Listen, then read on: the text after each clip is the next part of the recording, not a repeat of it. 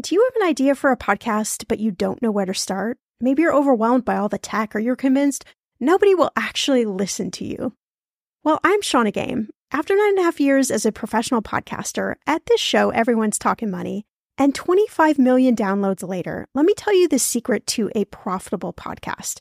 It is building a solid foundation, your podcast roadmap before you launch. That's why I created the Podcaster class a fast paced group cohort podcasting for profit eight week style MBA program. The podcaster class is immersive, comprehensive, and insanely motivational. If you want to create a podcast, DIYing a launch is just not the way to go. In the podcaster class, you'll get the tools, tips, and strategies to create a podcast that resonates with listeners and one you can be proud of. Get this 90% of podcasters never make it to episode three.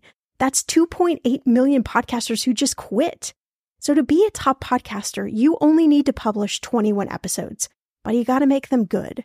So in the podcaster class, I'm taking the mystery out of how to create, launch, and profit from your podcast so you can create a top 1% podcast just like this one. The May cohort is now open for enrollment. Classes start May 22nd. There are only 15 spots open. You are going to learn podcasting with me and 14 other amazing people. You can learn all the details at thepodcasterclass.com. Use code podcast when you sign up for $100 off. That's thepodcasterclass.com. I'm going to be real with you. Identity theft is on the rise, and you do not want to wake up one morning and discover that your bank account has been emptied, or you're overdue on credit cards you never even applied for. We talk about this often on the podcast, but you don't realize how much of your information is available to scammers on the internet and how susceptible you and your family are to identity theft and fraud. I know it's scary, but now you can get your data removed with Delete Me. That's why I personally choose Delete Me. Delete Me is a subscription service that removes your personal information from the largest people search databases on the web, and in the process helps prevent potential ID theft, doxing, and phishing scams.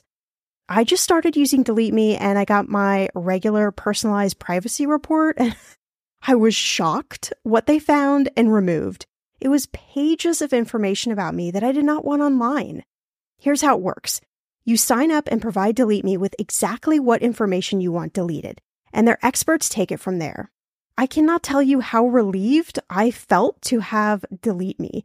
And you know, it's also a great service for your parents or grandparents to help protect them from identity theft. Delete Me is not just a one time service. Delete Me is always working for you, constantly monitoring and removing the personal information you do not want on the internet. Take control of your data and keep your private life private by signing up for Delete Me, now at a special price for my listeners. Today, get 20% off your Delete Me plan when you go to joindeleteme.com slash ETM and use promo code ETM at checkout. The only way you get 20% off is to go to joindeleteme.com slash ETM and enter code ETM at checkout. J O I N D E L E T E M E dot com slash ETM. Go to joindeleteme.com slash ETM and use code ETM for 20% off. Hey, I'm Shannah Compton Game. This is Millennial Money, and today we're talking healthy money habits for relationships.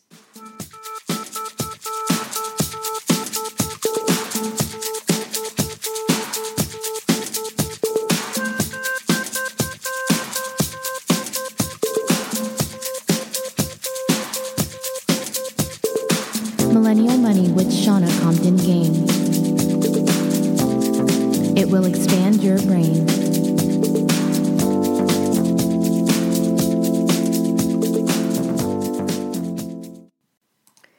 So it is the week of love, right, with Valentine's Day. And so I was kind of getting in the mood to talk about relationships. And last week we talked about um, divorce, which I know is not a fun topic to talk about, but this week I wanted to talk about a little bit something different. You know, how do you establish healthy money habits in relationships? It is always the number one question that I get asked all the time from from you guys, from listeners, from couples that I work with is, you know, how do we actually do this thing in a relationship whether you're married or you're just living together? Um, engaged, you know, whatever it may be, it always seems like it is so fraught with just emotion and fear and stress and arguments. There was actually a survey out by creditcards.com and I thought some of the results of the survey I just I just had to share. Approximately 12 million, 12 million Americans have concealed a bank or credit card account from their live-in spouse, partner, or significant other. And while that might surprise you, it doesn't surprise me because anytime I work with a couple, you know, there's always kind of that like a side conversation that goes on where, you know, I'll catch the eye of, of one of the the people in the relationship and they'll kind of give me that like hey can i can i can i talk to you over here? And um, i know it now it, it always comes up. And then there's the kind of like oh you know there's something in my bank account that I don't want the other person to know about. Like, can we just talk about it on the download? Can we talk about it after? Or I'll get an email before the session. Or, I, I mean, I've literally seen just about anything. Um, I've seen somebody actually like throw a full on tantrum in the middle of a session just to try and divert from where I was kind of going with the conversation because I was I was noticing some things in their financials and I was starting to talk about it. And then this tantrum just sort of erupted in this like fully grown adult person. And I thought all right well they probably don't want me to talk about this. So I'm just going to do them a favor and I'm going to steer very far away from it. And um, the the tantrum subsided. And then afterwards you know I talked to them and and that was definitely why it happened. So it doesn't surprise me but but it really is one of the reasons why you know, so many relationships actually break up just because of money. And it's just because of these, all of these kind of like hidden secret things. So the survey also found that more than one in four of respondents, 28%, have admitted to spending $500 or more without consulting their partner. Again, not a big shock. You know, if you're in a relationship, you may have done this. I have actually done this myself. So, you know, I'm I'm in that uh, demographic there. But I think the important thing really with that statistic is, you know, I think every couple should have um, a don't ask, don't tell amount, right? And what I mean by that is there is some dollar amount that you both mutually decide upon that it doesn't matter if you spend. So let's just say it's $100, right? So it doesn't matter if you go out and you go shopping or you go out with your friends and have a few beers or whatever it may be and you spend $100. No big deal, right? But if you're getting into the like $150, $200, $500 range, then, you know, it does require a check-in with your significant other because that's just the that's just the nice thing to do. I mean, especially if you share finances. You know, the worst thing that can happen is that one person is not honest at all and and almost nearly bankrupts the other person. And I have seen good, great money habits in relationships, and I have seen terrible, terrible habits in relationships. And, you know, no matter where you are on that spectrum, there's always room for improvement. And what I've found, I mean, I talked about this last week in the podcast, is is not, it's not it's not like we're we're doing heart surgery here, right? Or brain surgery or something really complex. I mean, it really just boils down to like communication, right? So can you communicate about what's going on in your finances and you can you be open and honest about you know whatever you want to buy or whatever you want to spend for some reason there's like this this thrill right? Like this thrill in spending something secretly. And you know a lot of times like get away with it. It's not a big deal. The person doesn't know. You know you may get that awkward question of like oh is that new? And then you go no i've had that in the back of my closet. Come on now. All of you that are listening, you you have to have done this at one particular point in time, right? Especially if you're in a relationship. It's just it's like how we're hardwired. So for the little things, you know, like a t-shirt here, pants, shoes, purse, not a big deal, right? But for big things, it actually does start to be a big deal. And a lot of times, you, the one who actually went out and spent the money, it weighs on you more because you feel this like obligation and stress. And then, you know, so much time has gone on when you haven't said anything that then it's just, it's ridiculously awkward, right? So the survey also found that surprisingly, one third, 33% of respondents think it's fine for their significant other to spend $500 or more without asking. this was actually the most popular answer for the survey. So I think that one is that one's actually it is very surprising to me because you know, I mean if if Jeff went out and spent $500 tomorrow, I mean, I would probably be like, "What? What are you doing? um, I hope this was a good expense." Now, if it's like an emergency, right, and you have to spend that money, well, that's completely different. But I found that really interesting. So I think that really begs the question: like, if you're in a relationship, like, what is your don't ask, don't tell dollar amount? What is that? You know, what is the amount that is okay?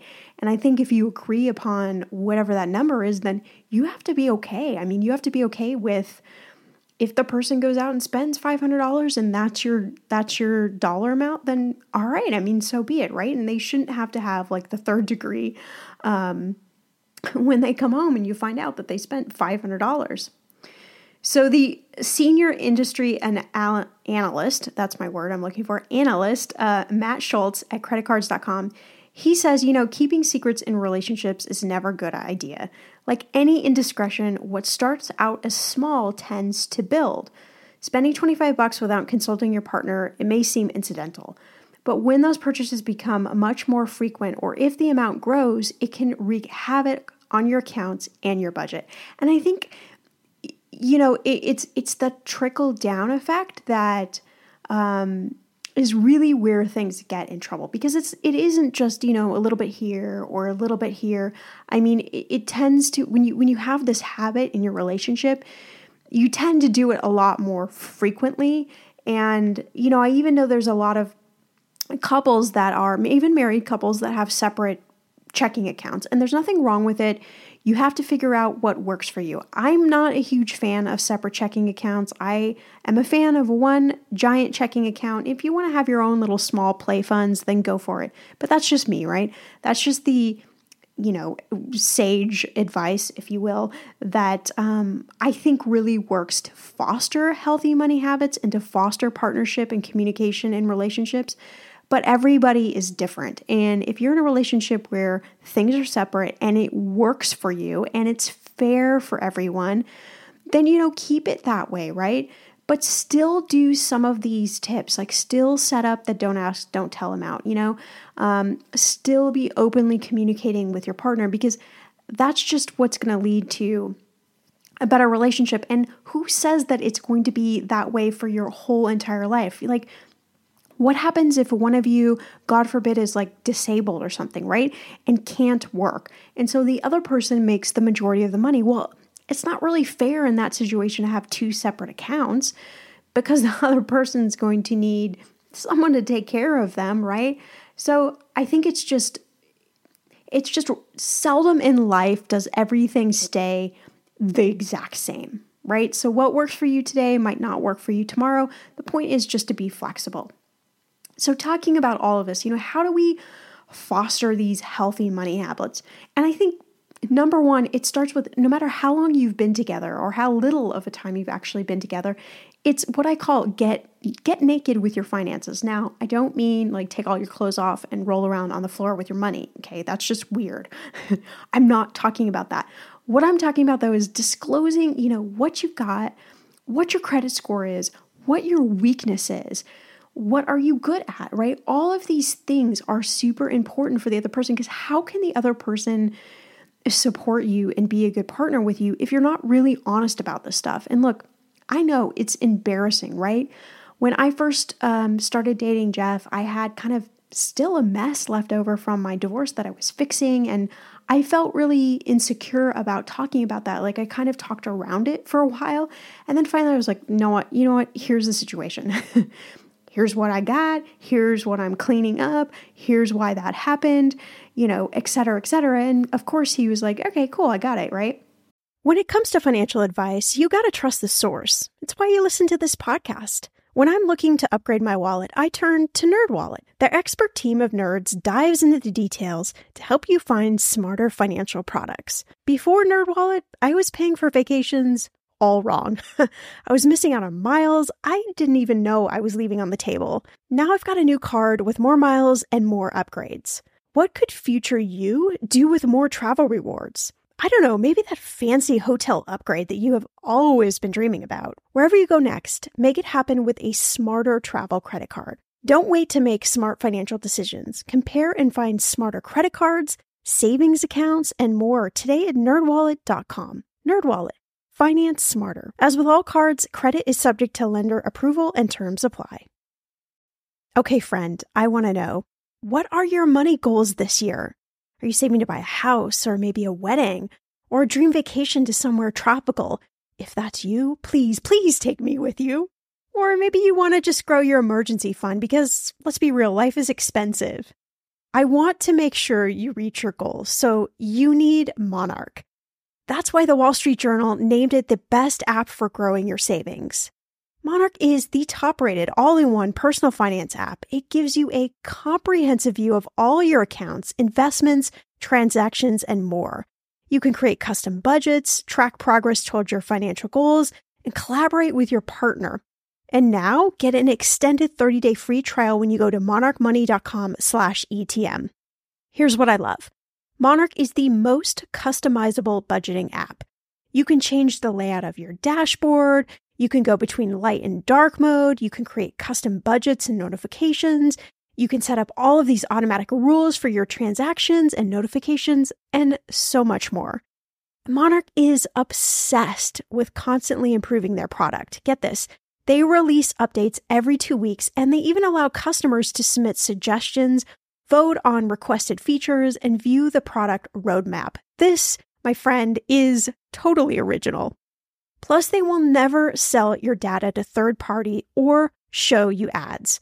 I think that's really important. After trying out Monarch for myself, I understand why it is the top rated personal finance app. And now listeners of this show get an extended 30-day free trial when you go to monarchmoney.com slash ETM. That's M-O-N-A-R-C-H-M-O-N-E-Y dot com slash ETM for your extended 30-day free trial. The weather is getting warmer. I'm so excited, and it is time to say goodbye to all those jackets and sweaters and hello to the shorts and t shirts. I wanted to update my summer workout wardrobe for the long haul without, you know, spending a fortune. Luckily, I found Quince and I am in love. Quince is your go to place from everything from premium European linen dresses, blouses, and shorts from $30, washable silk tops, timeless 14 karat gold jewelry, and so much more. The best part of all, all Quince items are priced 50 to 80% less than similar brands. By partnering directly with top factories, Quince cuts out the cost of the middleman and passes those savings on to you. And Quince only works with factories that use safe, ethical, and responsible manufacturing practices and premium fabrics and finishes. I love that. Okay, I bought the dreamiest pair of workout leggings and a bright pink workout top to match. Honestly, ladies, I gotta tell you, these leggings you need. The price cannot be beat, and I feel like a million bucks wearing this cozy workout friendly outfit. I've worn it for like five days straight. Get warm weather ready with Quince. Go to quince.com slash ETM for free shipping on your order and 365 day returns. That's Q-U-I-N-C-E dot com slash ETM to get free shipping and 365 day returns. Quince.com slash ETM. From Foreign Policy, I'm Reena Ninan, the host of The Hidden Economics of Remarkable Women. Over the past few years, we've looked at how women around the world are changing societal norms to increase their economic power. This season, we're focusing completely on girls, how they're pushing for a brighter, more powerful future and what the rest of us can do to set them up for success. Join us for stories about girl power, young women who are fighting for change to give themselves a chance to live a life of their own choosing. That's season six of The Hidden Economics of Remarkable Women, wherever you get your podcasts.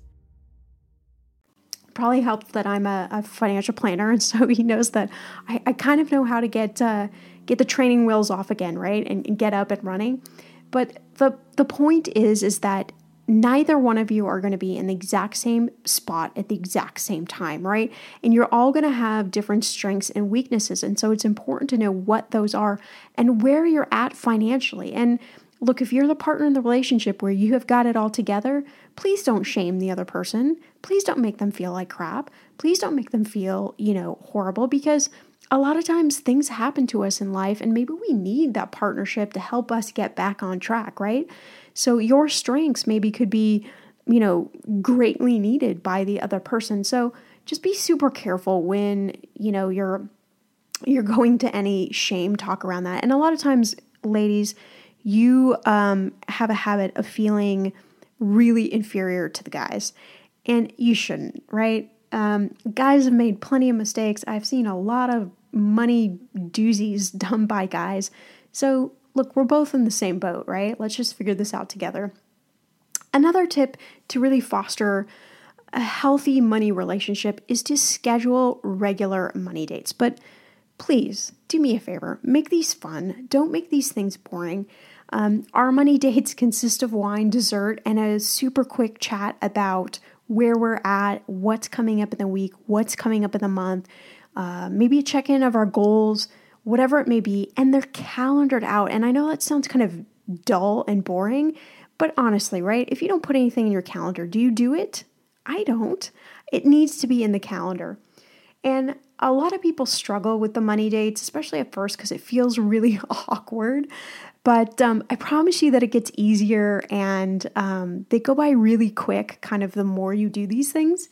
And if being in your your apartment or your house or whatever it may be like brings up anxiety for you, get out of the house and diffuse the situation. Like go to happy hour or you know while you're sitting like waiting for the movie to start. I know that sounds ridiculous, but but sometimes it's just about getting yourself out of a particular environment and you're a lot more open and willing to talk about things. Now, I will say a little caveat here.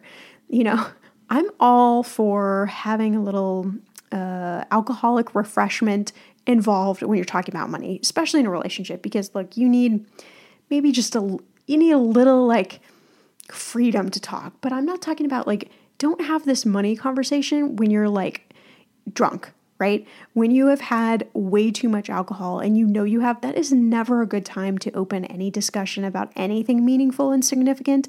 Um, I, hopefully, you've experienced this in your past, but really nothing good comes out of it, especially if one person has not had anything to drink and the other person is, you know, tipsy or on the edge of being drunk. It's not going to work out well. So, you know, have a little beverage, maybe a few sips, just enough to loosen yourself up, but don't go crazy with this. Um, another tip is to just embrace the difference. So, again, we all have these different money upbringings. I've talked about this on a lot of podcasts before, but our money habits are usually formed by the age of seven. So that's super early in life. And that means that, you know, by the time we get to like our 20s and 30s, we've got a lot of crap piled upon us. And, um, you know, we bring that all into a relationship. And so really embrace the different upbringings, the different strengths and weaknesses. And, you know, it's those differences that lead to the arguments. So really try to work past those differences and know what you're good at and what you're not good at and be really willing to admit it. And if you're if you're stuck there as a couple and you know you just keep going around and around and around with arguments, I'm a huge fan of therapy. I don't think there's anything wrong with going to therapy as a couple. Yeah, it's a little awkward at first, but it, you know, that's why they're professionals.